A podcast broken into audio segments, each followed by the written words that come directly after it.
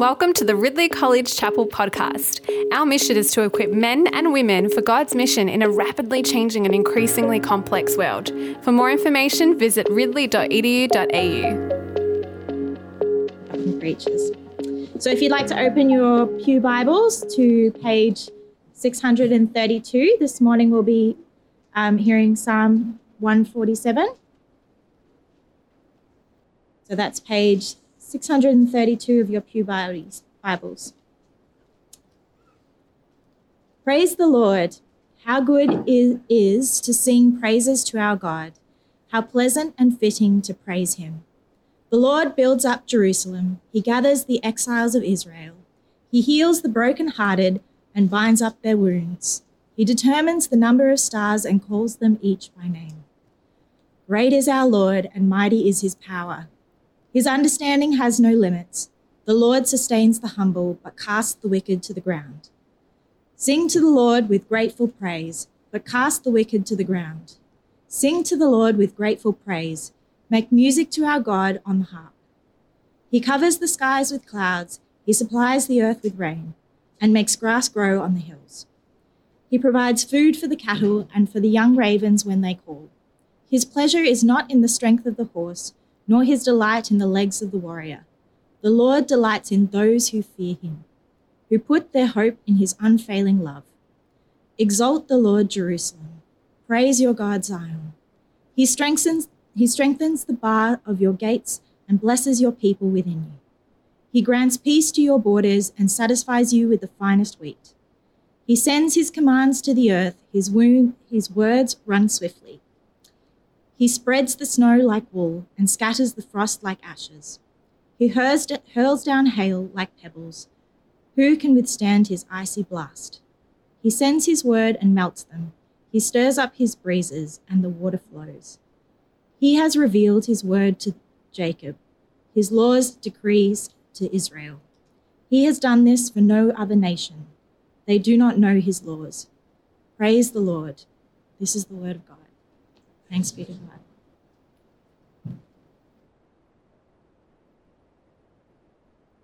All right, as we come to hearing God's word preached, let's uh, pray. Lord, would you open the eyes of our heart to hear what you have to say to us this morning?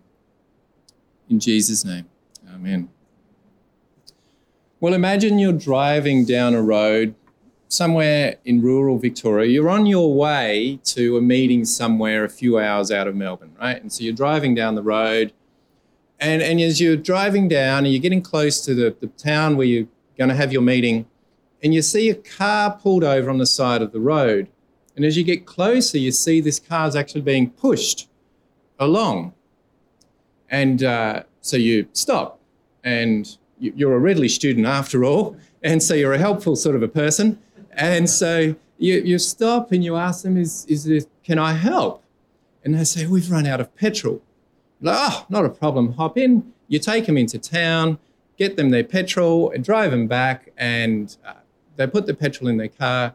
You wish them a good day, and off you go to your meeting. You have your meeting, however long it goes for, and then you're uh, driving back down to Melbourne. You've just left town, and lo and behold, that same car is still on the side of the road, still being pushed along. So you stop. You, you know, you're still a Ridley student after all. And, and you ask them, like, is there anything else I can help with? And they're like, no, you helped us get petrol before. We're really grateful. Um, and they're like, actually, the car works quite fine. And they, they switch on the engine and drive it a few meters down the road just to show you, actually, the car works fine. And then they say, we just love pushing the car ourselves. And, and like, surely you'd sit there and go, what a bunch of fools. And, and you, as you continue, you hop back in your car and, and drive back home to Melbourne. Now, how often are we fools like those people when it comes to ministry? How often do we do things in our own strength? How often do I do something in my strength instead of in the strength of God? Right, this in Psalm 147 we read about the strength of God. in verses 4 and 5, he determines the number of the stars and calls them each by name. Like if you tell me your name, just before I met the chapel team, guaranteed I've forgotten most of their names already, right? And God knows the names of every single star you see in the sky. Um, verse 5 Great is the Lord and mighty in power, his understanding has no limit.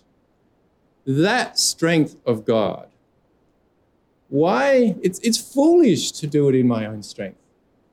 And not only that, God doesn't like it when I do something in my own strength. Verse 10, and this is the verse where we'll spend uh, the sermon today, verse 10 His pleasure is not in the strength of the horse, nor his delight in the legs of the warrior. God actually doesn't like it when I depend on my own strength. If I to paraphrase verse 10 to a Ridley context, it would say, His pleasure is not in your Ridley grades, nor his delight in your U Butte whiz bang ministry strategy. So, what does it mean to do something in God's strength? What does that look like? I, I actually don't think that's a new idea for Ridley students, that I have to do things in God's strength and not my own strength. But what does it look like?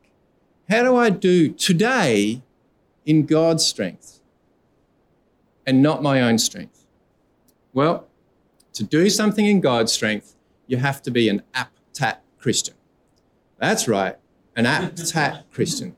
Now, this word will score you zero on Scrabble because all your Scrabble buddies will argue that it's not a real word, and it's true. It isn't a word. You won't get away with using it in Scrabble. But because it's not a word, you're guaranteed to remember it. In fact, you're going to be sitting there in your Greek exam in November and you're going to be struggling to remember some Greek verb, but you will remember aptat.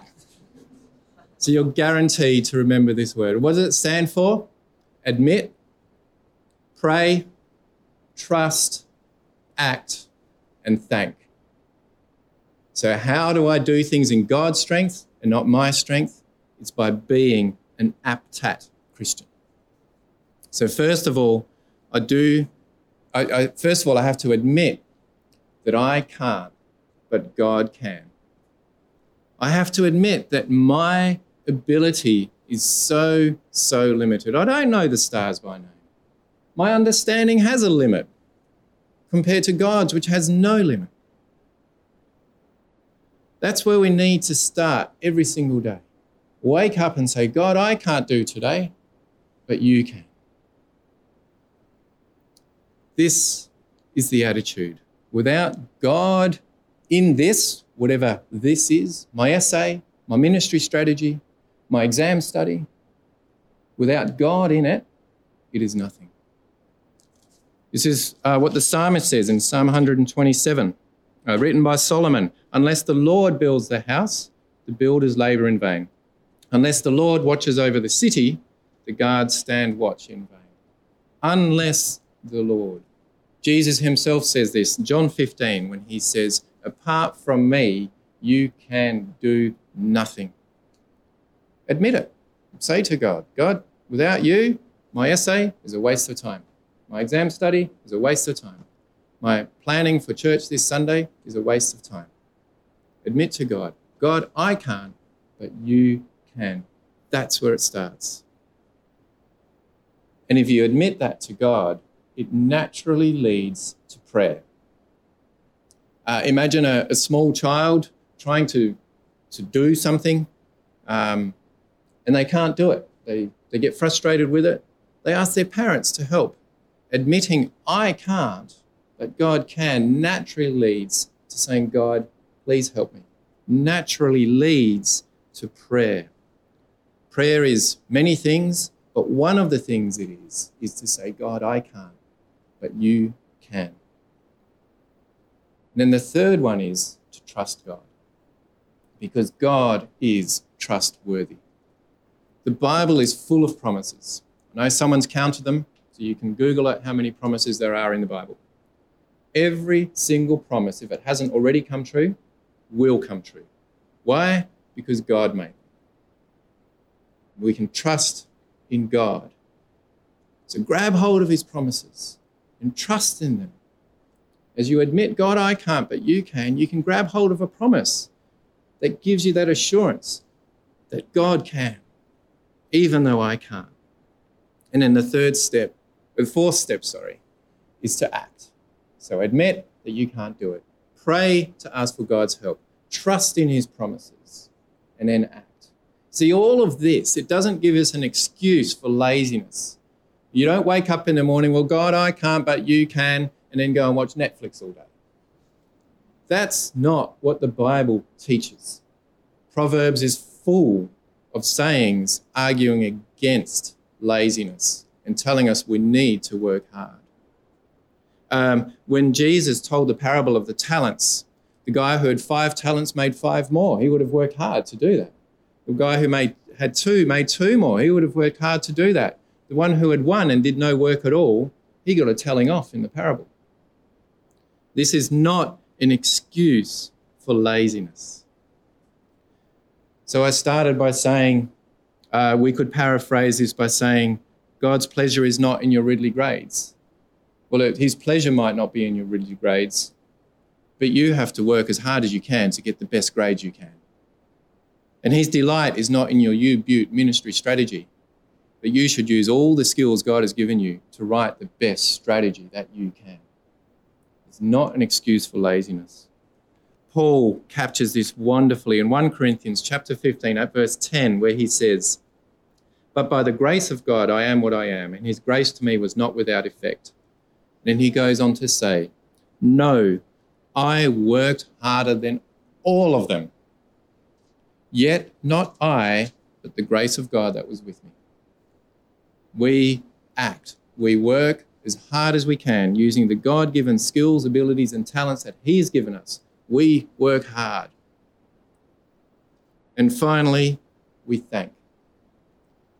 You see, if, if we started by saying, God, I can't, but you can, and then pray to Him for help and then trusted in God and His promises, yes, we've acted, but who deserves all the praise? Because who's actually doing all the work?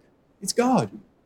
And so we finish by thanking God because that's the right response. And if you don't thank God, you've, you've missed out. You've robbed God of something that belongs to Him. So, what does this look like in a very practical example? Uh, George Verwer founded OM. Um, he's recently gone to be with the Lord. Um, here's a, a short paragraph from one of his books. It's written before the time of emails. Um, I'm not actually sure what year, but emails didn't exist back when this was written.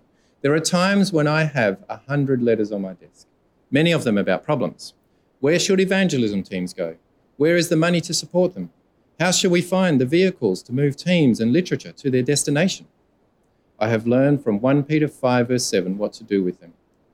Casting all your care upon him, for he cares for you. Sometimes I can say, Lord, those letters, those telegrams are all yours. I'm going to bed. that is someone living aptat. Now, you might say, Chris, he wasn't acting much there, he went to bed. And yet, if you think about it, going to sleep as opposed to pulling an all nighter is saying, God, I can't. These problems are too big for me. I can't do anything about them, but I know you can.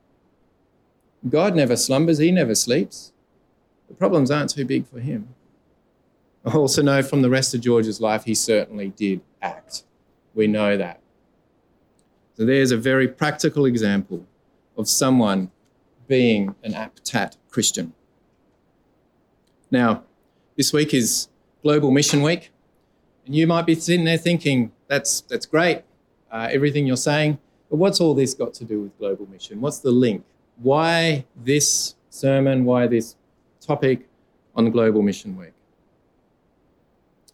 Well, an aptat Christian is a useful Christian in God's kingdom. Because mission, I can't do it. That lady I told you about who gave her life to Christ in our first year in Japan, it wasn't me, it was God. I was acting, sure, but God was doing the work. I can't make anyone's heart of stone into a heart of flesh that worships God. Only God can do that. I can act, Sure, in total dependence on Him, trusting in His promises, and thanking Him when I see a friend come to faith. We need the mission field to be full of aptat Christians. Uh, in one of our first years in Japan, a retired missionary came and uh, talked to us at one of our team meetings.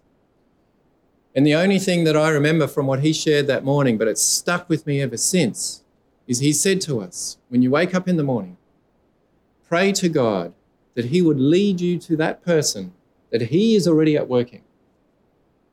And then go about your day, expecting God to answer that prayer. That is living on mission, living as an aptat Christian. We need your churches to be full of aptat Christians. We need the mission field to be full of aptat Christians. Now, I or any other mission agency, we're not in your church week on week. We can't make aptat Christians in your churches. We might be invited to speak once, two, three times a year that a missionary person comes and shares at your church.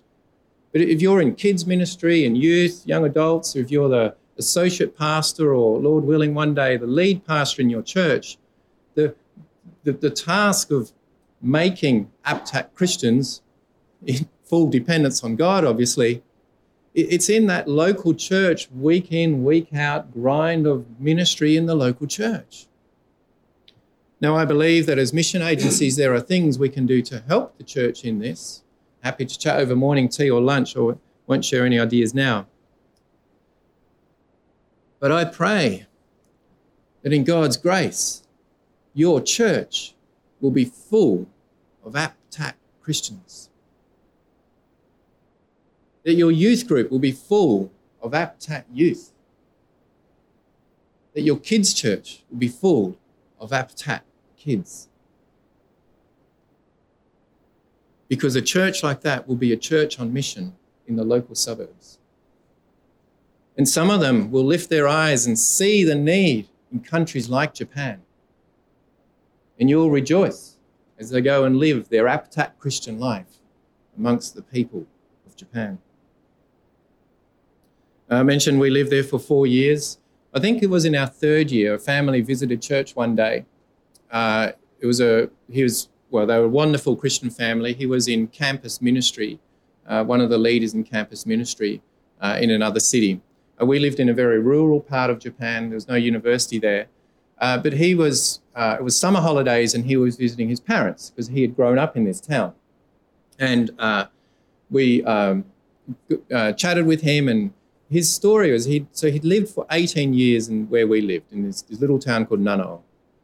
And when he was finished high school, uh, he went to university and no university in town. So he went to the city that was nearby and went to university there. And while he was there, he went on exchange to the States.